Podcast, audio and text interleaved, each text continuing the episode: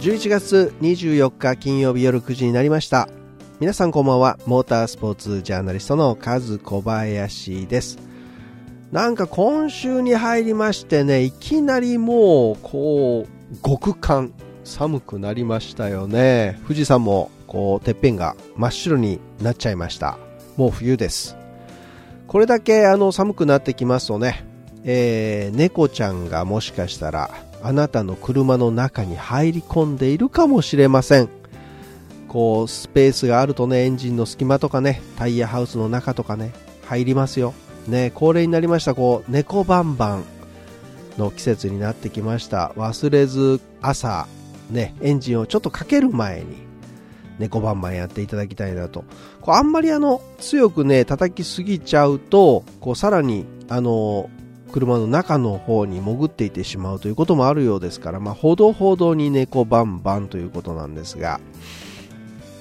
ね、もうそんな季節になっちゃったかなと。で、次にこう心配になるのがですね、いわゆる冬用タイヤ、スタッドレスタイヤです。これまあ、この関東地方ですけど、何年かに一度、こうまとまったね、雪が降って、まあ、今年はどうなんだろうなと言いながらですね、まあ、昨年は、えこの神奈川では土海行きにはならなかったですよね。スタッドレスタイヤも一応僕もつけましたけど、あの、必要ではなかったかなと。日本気象協会の予報では、えー、12月の東日本の日本海側ではまあ平年と同様にですね曇りや雨または雪が多いということですね。で西日本の日本海側では平年に比べまして曇りや雨または雪の日が多いということですけれども東日本西日本の太平洋側ではこれも平年と同様にですね晴れの日が多いということですね。3ヶ月予報ですから、まあ、11月、12月、1月の、まあ、これ予報なんですけれども、えー、来年1月も同じということですから、今のところまとまった雪は、えー、この辺りは降らないんじゃないかなと。ただですね、こう大陸からいきなり寒気がこの関東地方をずっと覆ってですね、そこにこう爆弾低気圧なんかが発生するといきなりドカ雪なんていうこともありますからね、まあ、そういう意味では備えあればってことで、えー、スタッドレスタイヤの用意もされた方がいいのかなという感じですけれども。さてあと1ヶ月でもうクリスマスでございます。カレンダーも間もなく残り1枚となります。海外ではマカオグランプリが終わりましてウェック世界耐久選手権第9戦のバーレーン6時間レースも最終戦で終了しました。ということです。残りはですね F1 の最終戦アブダビグランプリが今週行われて F1 もこれで終了と、ね、いうことです。ただ国内実はまだあの面白いレースがですね、えー、残っているんですね。86BRZ レースということで日本最大級のワンメイクレースなんですけれどもまあ、特にあのプロフェッショナルシリーズ。これのシリーズチャンピオン争いが、えー、この最終戦第9戦の、えー、富士で決着するということなんですね。で現在トップの近藤翼選手がこのままトップで逃げ切るのか。それとも2位の昨年のチャンピオンです。佐々木正宏選手が逆転するのか。いやいや3位の青木孝之選手が大逆転するのかっていうのがですね、見どころになります。しかもこれがですね、12月10日、トヨタガズーレーシングフェスティバルの中の一つのイベントとして組み込まれての対決となるということですから、まあ観客数もですね、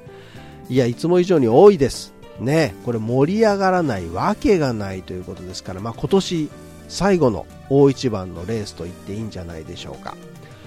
ということで今週も最新のモタスポ情報を中心にお送りします。最後までお付き合いください。この番組の提供はトータルカーメンテナンス2号レーシングの提供でお送りします。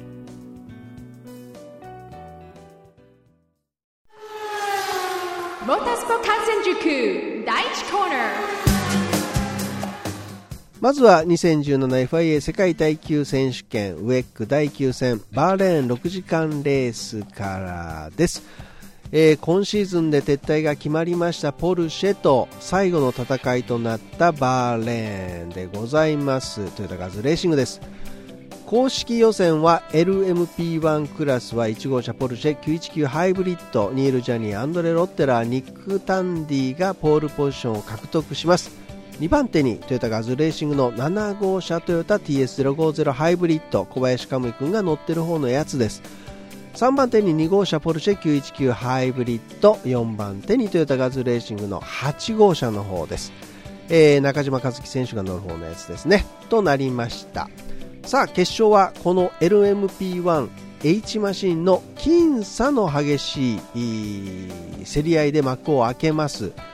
2号車ポルシェがトラブルで交代しまして8号車トヨタと1号車のポルシェのトップ争いに、まあ、背後から7号車のトヨタがこう隙を狙ってというような展開になっていきますが8号車あ7号車が1号車のポルシェをかわしましてトヨタがワンツー体制になるんですね。ただ、えー、7号車の方の装着していたソフトタイヤの摩耗が激しくって苦戦していきます、えー、ちなみに8号車の方はあミディアムタイヤを履いてのスタートだったんですけれども、えー、中盤で7号車カムイと GT クラスの、えー、車両が接触しましてねタイヤパンクということでまた右リアのカウルも破損するということで、えー、6分もの修復作業で、えー、2周遅れになってしまうともう本当にソフトタイヤでダメだったし GT クラス車両と接触してというところでですね7号車の方はとよくなかったかなというところですね、えー、ペースも上げられずに4位キープの作戦に変更していくというところでした。4時間経過しまして1号車ポルシェもなんと GT クラスと接触し交代すると。でそこで、えー、トップを譲ってしまっていた8号車が再びトップに返り咲きまして速いペースで2位のポルシェとの差を1分以上に広げていくということになっていきます。さあ残り1時間8号車トヨタは1号車ポルシェに対しましてなんと1周の差を広げましてねそのまま逃げ切り優勝と。いうことになりました。ザバタバタバーと喋りましたけれどもトヨタガズーレーシングにとってはですね今季最多となるこれで5勝目です。2012年からの WEC 参戦で、えー、48戦で16回目の優勝ということになりました。えー、7号車トヨタはドライブスルーペナルティなんかも受けまして8号車から3周遅れで4位で、えーまあ、レースを終えたということですね。偉大なるライバルポルシェとの4年間にわたる激戦を終えまして、まあ、最後のレースを勝利で飾ったトヨタガズーレーシングは、まあ、ルマン24時間レース優勝世界タイトル獲得という課題をまあ残しつつもシーズン終盤3戦は完全にポルシェを圧倒しまして今シーズンを優勝で締めくくったと、ね、いうことになりましたけれどもね。さあ中島和樹選手です。シーズン最終戦を勝利で終えられたのは格別です。我々の TS050 ハイブリッドは本当に早くクルーも勝利に熱する素晴らしい仕事で支えてくれました。シーズン終盤安定した速さを見せられたのは良かったです。1シーズン5勝と終盤の3連勝は本当に素晴らしいです。優勝できる車に仕上げてくれたチームに感謝します。本当に嬉しいですとコメントしています。さあ村田久武トヨタガズレーシングウェックのチーム代表です。シーズン最終戦を勝利で飾ることができ感無量です。このレースのために努力を続けてきたチームを誇りに思います。シーズン終了に際しウェックを共に戦ってきた全てのチームと関係者そして応援をいただいたファンの皆様に対し感謝を申し上げます。また我々の偉大なライバルであり続けたポルシェチームに対しても心から感謝の意を述べさせていただきます。彼らとこの4年間の戦いは私自身にとってもとても充実したものでありファンの皆様にも楽しんでご覧いただけたものと思いますというコメントを出されています。さあということで今シーズンの、ね、WEC 世界耐久選手権も終了しました、えー、来シーズンからちょこっとレギュレーションなんかが変わってきます、えー、LMP1 クラスのレギュレーションの変更ということでハイブリッドによる LMP1H 非ハイブリッド車の LMP1L がこの LMP1 に一本化されるということですね。まあ、今回は細かいところはお話をしませんけれどもね。そんなのがあります、えー、ピット作業も変わるようですよ。あのタイヤ交換しながら給油ができたりということもあるようです。さあ2つ目がレースカレンダーで、えー、2018年5月のスパから始まりまして2019年の6月のルマンまで約18ヶ月間をこの新しいウェックの初シーズンとしてまあ、特例的に開催するというふうになっています。えー、まあ、ですからこのシーズンに限ってはですねスパフランコルシャンとルマンが2戦含まれていると。ワンシーズンの中に2戦含まれちゃうんですね、えー、これまでルマンの獲得ポイントが2倍だったんですけどもそれは撤廃されるということです。で、えー、2019年からは10月の富士6時間が開幕戦となりましてえー、2020年の6月のルマン24時間で幕を閉じると、まあ、なので最終戦をルマン24時間に持っていくということなんですね。でその移行期間があ,、まあ、あるのでそれが18ヶ月になってしまうと最初だけはそうなっちゃうよということなんですがまあ、フォーミュラ E と同じような感じですね、えー、冬休みがなくって1月も、まあ、2月もレースがあったりするというそんな感じになってきますがさあ、えー、あとはですね、アメリカ戦です。これ、オーシンの6時間がなくなりまして、セブリングで、えー、12時間のレースが行われる、加わるということに発表になってました。そういえばですね、フェルナンド・アロンソ選手がーバーレーンの6時間レースの決勝が行われた、まあ、翌日のですね、日曜日に、えー、同じコースで、8号車トヨタ TS050 ハイブリッドを走らせました、まあ、ただ乗ったということではなくてもちろんこれはですね、えー、ウェックのルーキーテストに参加したんですけれども、えー、まあ、トヨタを選んだ理由は来年のルマン20時間レースへ参戦したいと、まあ、そして勝ちたいというのが、まあ、アロンソ選手のその希望であるので、まあ、トヨタを選んだということなんですけれども、えー、ダウンフォースもタイヤのグリップも、まあ、F1 からは劣ると、まあ、その上ハイブリッドだし四輪駆動だし回生ブレーキだしっていうことで、まあ、アロンソにとっては初体験の乗り物です。でもさすがは F1 ドライバーですね、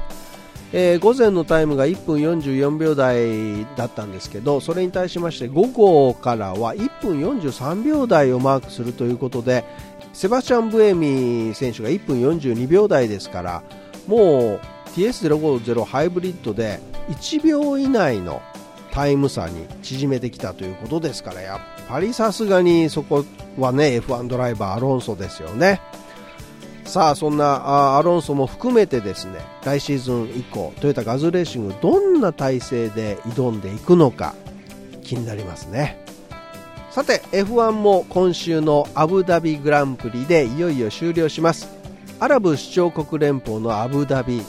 ヤスマリーナサーキットが舞台なんですけれどこれ2009年から開催されていますが、まあ、その施設がですね F1 が開催されるサーキットの中で、まあ、一番ゴージャスなんですね。大型ヨットが停泊できるようなマリーナとかですね。でゴルフコースもあって。でフェラーリのテーマパークも隣接しているということですからね。まあとにかくゴージャスです。ちなみにもう下噛んじゃいますけど総工費は3兆円と言いますから、えー、これね比較するのがなかなか難しいんですけど関西国際空港が約1兆5000億って言われてますからこれの2個分。分かりにくいですね。東京ドームだと80個分。これもまあよう分からんですけどとにかく、まあ、3兆円ですからすごい施設だということでね。こちらで行われる最終戦ということです。さあ前半コースです。前半は超高速セクターで後半は低速のストップゴーのタイプです。エスケープゾーンが広いのでね、えー、セーフティーカーの出動はまあまあ少ないというコースですがただ2012年覚えてます？皆さん。レース。HRT と絡んだニコ・ロズベルグが宙に舞ったっていうあれですよね。後ろのタイヤとロズベルグの前のタイヤがこう絡んで空に飛んじゃったっていうね。相当飛びましたからねあれね。まあ、ちょっと思い出してもね背筋が寒くなるクラッシュだったんですけれどもね。そんなあサーキットですがオーバーテイクは難しいサーキットです。えー、2016年、まあ、昨年になりますけれどもレースではトップを走るハミルトンが、まあ、それを抜きにくいというのを利用しましてわざとペースダウンをして、まあ、2位を走るロズベルグがそのそれ以降後方の集団と絡むように仕掛けたと。そんなこともありましたよね。ロズベルグがま4位以下だったらハミルトンがチャンピオンになるからっていうようなことでえー、まあ、ハミルトンはそんなことをしたんですけどもそんな行動を見かねたメルセデスエグゼクティブディレクターであるパディ・ローもね無線でペースが遅すぎるもっと上げろ命令だみたいなこともね指示してたっていうそんなのも2016年にありましたけれどもね、まあ、それを無視した ハミルトンでしたが結局は、ね、ロズベルが2位になりまして初のワールドチャンピオンに輝いたんですけれどもね。DRS 区間が2箇所でどちらもですね320キロオーバーというようなところです、まあ、1.2キロのストレート14秒間ぐらい全開で走りますからねパワーユニットも非力でも貧弱でもダメとなりますからまあやっぱりここはメルセデス、フェラーリ、レッドブルっていうような順になるんじゃないでしょうかね。まあ、ポールを取ったドライバーが勝つ可能性が非常に高いと、まあ、言えるのも確かです。さあ、えー、予選です。夜の22時から日本時間の22時からです。決勝も夜の22時からになっています。まあ今年の最後 F1 です。ね皆さんそれぞれの楽しみ方で満喫してください。さあこのアブダビグランプリでね一つ発表があるかもしれないというふうに言われていたのがえー、まあ、今年限りで、ね、引退するのが決まっているウィリアムズのフェリッペ・マッサ選手ですけれどその後釜にですねロバート・クビサが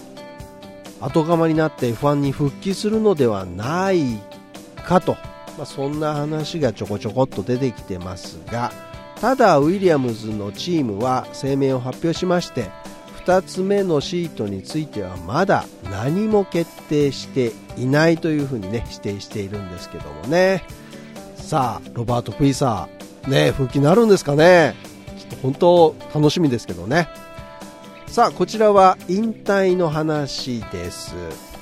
アメリカンモータースポーツを代表する女性ドライバー。皆さん覚えてます？ダニカ・パトリック選手ですがえー、2018年2月に行われるナスカーデイトナ500と5月のインディアナポリス500マイルレースへの参戦をもって引退することを発表しました、まあ、2005年から2011年まではねインディーカーシリーズにも参戦していた本当すごい人なんです。しかもですね2008年のインディージャパン300では優勝ということでね。これがあの彼女にとっては初優勝ですよ。でインディーカー史上初の女性ドライバーの優勝ということもあったんですよね、えー、ダニカ選手現在35歳ということでねインディージャパンで僕も3回ほどあの会いましたし、えー、インタビューもちょっとさせていただいたこともありますけれど身長がね157センチで体重が45キロですから本当に小柄な選手なんですね。まあ、とてもこうインディーカーを走らせるようなこう腕力があってっていう風には見えないんですけどもね。しかも綺麗なんですよ、ね。まあ、今後あのダニカ・パトリックもね何にも乗らないのかどうかっていうのはまだわからないんですけど、まあ、僕個人的にはですね WTCC なんかちょっと挑戦してほしいですけどね。さそういえばですね12月6日の水曜日7日木曜日に鈴鹿サーキットで行われます2017年合同テストルーキードライバーテストこれスーパーフォーミュラですけどこれにですね今シーズン FIA-F2 選手権にカンポスレーシングから参戦していたラルフ・ボシュング選手がチームルマンより参加するということが発表されましたね。えー、鈴鹿のスーパーフォーミュラ最終戦にもねちょこっと来てたんですけれども20歳のスイス人ドライバーです、はい、まずはこのような機会を与えてくれましたチームスポンサーその他多くの関係者様に心から感謝しています。日本最高峰のレースであるスーパーフォーミュラをテスト走行できることに大きな喜びと世界的にチャレンジングなサーキットでもある。鈴鹿サーキットを走れることが今からとても楽しみです。参加するセッションでは経験あるチームの方々から多くを学び今後のレースキャリアに生かせたらと思っています。皆様にお会いできることを楽しみにしています。ということで彼もコメントしているんですけどもね。はい。まあ、昨年のストフェル・バンドーン選手とか、まあ、今年はピエール・ガスリー選手とかねもう F1 への入り口と新しい入り口としてですね、まあ、認知されつつあるのかなとこのスーパーフォーミュラあですけれども、ねまあ、評価がようやくちょっと認められつつあるのかなという感じもします。今シーズン初めてスーパーフォーミュラーを戦った、えー、ピエール・ガスリーとローゼンクビスト選手も、まあ、この1年で非常に多くのことを学んだというふうに言ってましたからね。いやいい経験になったんだと思いますよ。ただあの FIA の方はですねえ F1 参戦に必要なスーパーライセンスっていうのがありますけどこのあの発給のですね、え必要ポイント条件に関しましてねスーパーフォーミュラーの評価としてはえー、ちょっと格を下げたと いうことですから。ま、FIA としてはちょっとねスーパーフォーミュラーの評価はくなったという感じなんですけどね。さて今週は富士スピードウェイでニスモフェスティバルが開催されます。1997年に初開催されて以来今年で20回を迎える恒例行事ですよ。もうモタスポファンはもちろんね車好きの方もめちゃめちゃ楽しめるイベントです。レース車両では箱スカのね GTR から、えー、スーパーシルエットグループ C ね、各年代のスーパー GT のマシーンなどなどですねスーパー耐久のマシンも走りますよ。とにかくデモ走行があったり模擬レースがあったりですね道場走行なんかもねこのレーシングイベントにですねあります。で、えー、スタンドの方のイベントとしては、まあ、20周年を記念してのねスペシャルトークショーとか、まあ、レジェンドドライバーのサイン会なんかも行われるということで、まあ、レースの時にはですね、まあ、時折鬼の競争になるあの方も この時ばっかりはですね優しく対応してくれますんでね。はい。ドライバーもみんなもうリラックスしていますから写真とかねサインとかにはもう快く応じてくれると思いますんでね、まあ、楽しい一日になると思います。ぜひ足を運んでみてください。入場料が前売りが2000円当日券が2500円で、まあ、ピットウォークとかですね。他別途料金の発生するものもありますのでえー、ニスモフェスティバル公式サイトの方のチケット情報をよくご確認していただいた上でですね。はい、えー、お出かけくださいと。あの前売り券のみっていうやつもあるみたいですからね。はい今すぐチェックしてみてください。さあそして、えー、来週になります。12月3日はホンダレーシングサンクスデー2017というのがツインリンクモテギで開催されます。こちらもすごいですよ。例えばですね第101回インディ500で優勝を飾ったマシーンに佐藤琢磨選手が乗り込んでなんとスーパースピードウェイでスペシャル凱旋ランが行われると。これスーパースピードウェイですからオーバルですよ。オーバル。もう何年ぶりですか？オーバルをねインディーカーマシンが走るなんていうのはですね。すごいですね。で、えー、このフィナーレが終了したスーパースピードウェイストレートではえー、ホンダレーシングサンクスデー2017に参加した全てのマシンを見ることができるということですからこれねスーパースピードウェイのストレートに降りることができるということですよね。で、えー、ホンダコレクションホールの歴史を飾った、えー、レーシングマシンデモ走行があります。はい。これマクラーレン MP4 なんたらとかっていうやつがですね、え走るんですけれどもね。さあホンダレーシングドライバーが運転する SV010NSX シビックタイプ R なんかの助手席に同乗してロードコースフルコースを一周するという同乗走行もあります。有料ですけどこれはすごいですよ。ねえ。はいチェックしてみてください。でこれは抽選です。マクラーレンホンダプレミアムサイン会として F1 選手権で活躍中のストフェル・バンドーン選手。で、えー、もう引退だというジェンソン・バトン選手のサイン会に、えー、参加できちゃうと。これ50名ということでウェブ抽選受付をしてっていうことになりますからね、えー、こちらはサイトにてお申し込みということになります。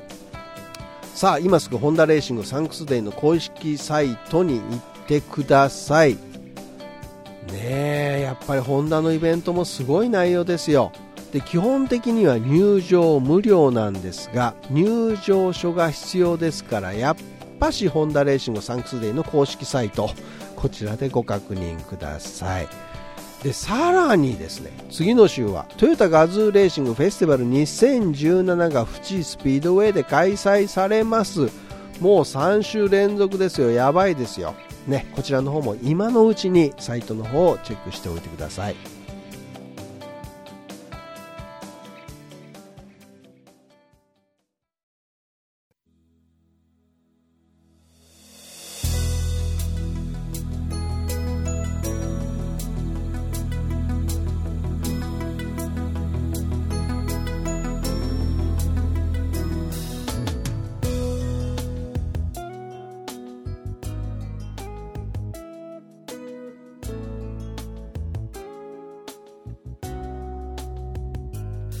はい。ということで終わりの時間になりました。今週から私、あの、ハワイはノースショアで開催されます、バンズトリプルクラウンオブサーフィンというですね、波乗りの世界大会の取材にちょっと出てしまいますんでね、えー、次回は12月15日の放送となりますんで、えー、しばらくお休みということになりますからご了承ください。はい。ということで、今週はここまでになります。お相手は、モータースポーツジャーナリストのカズ小林でした。リスモフェスティバル寒いですからね、気をつけて。ということで皆さん、良い週末を !See you! バイバイ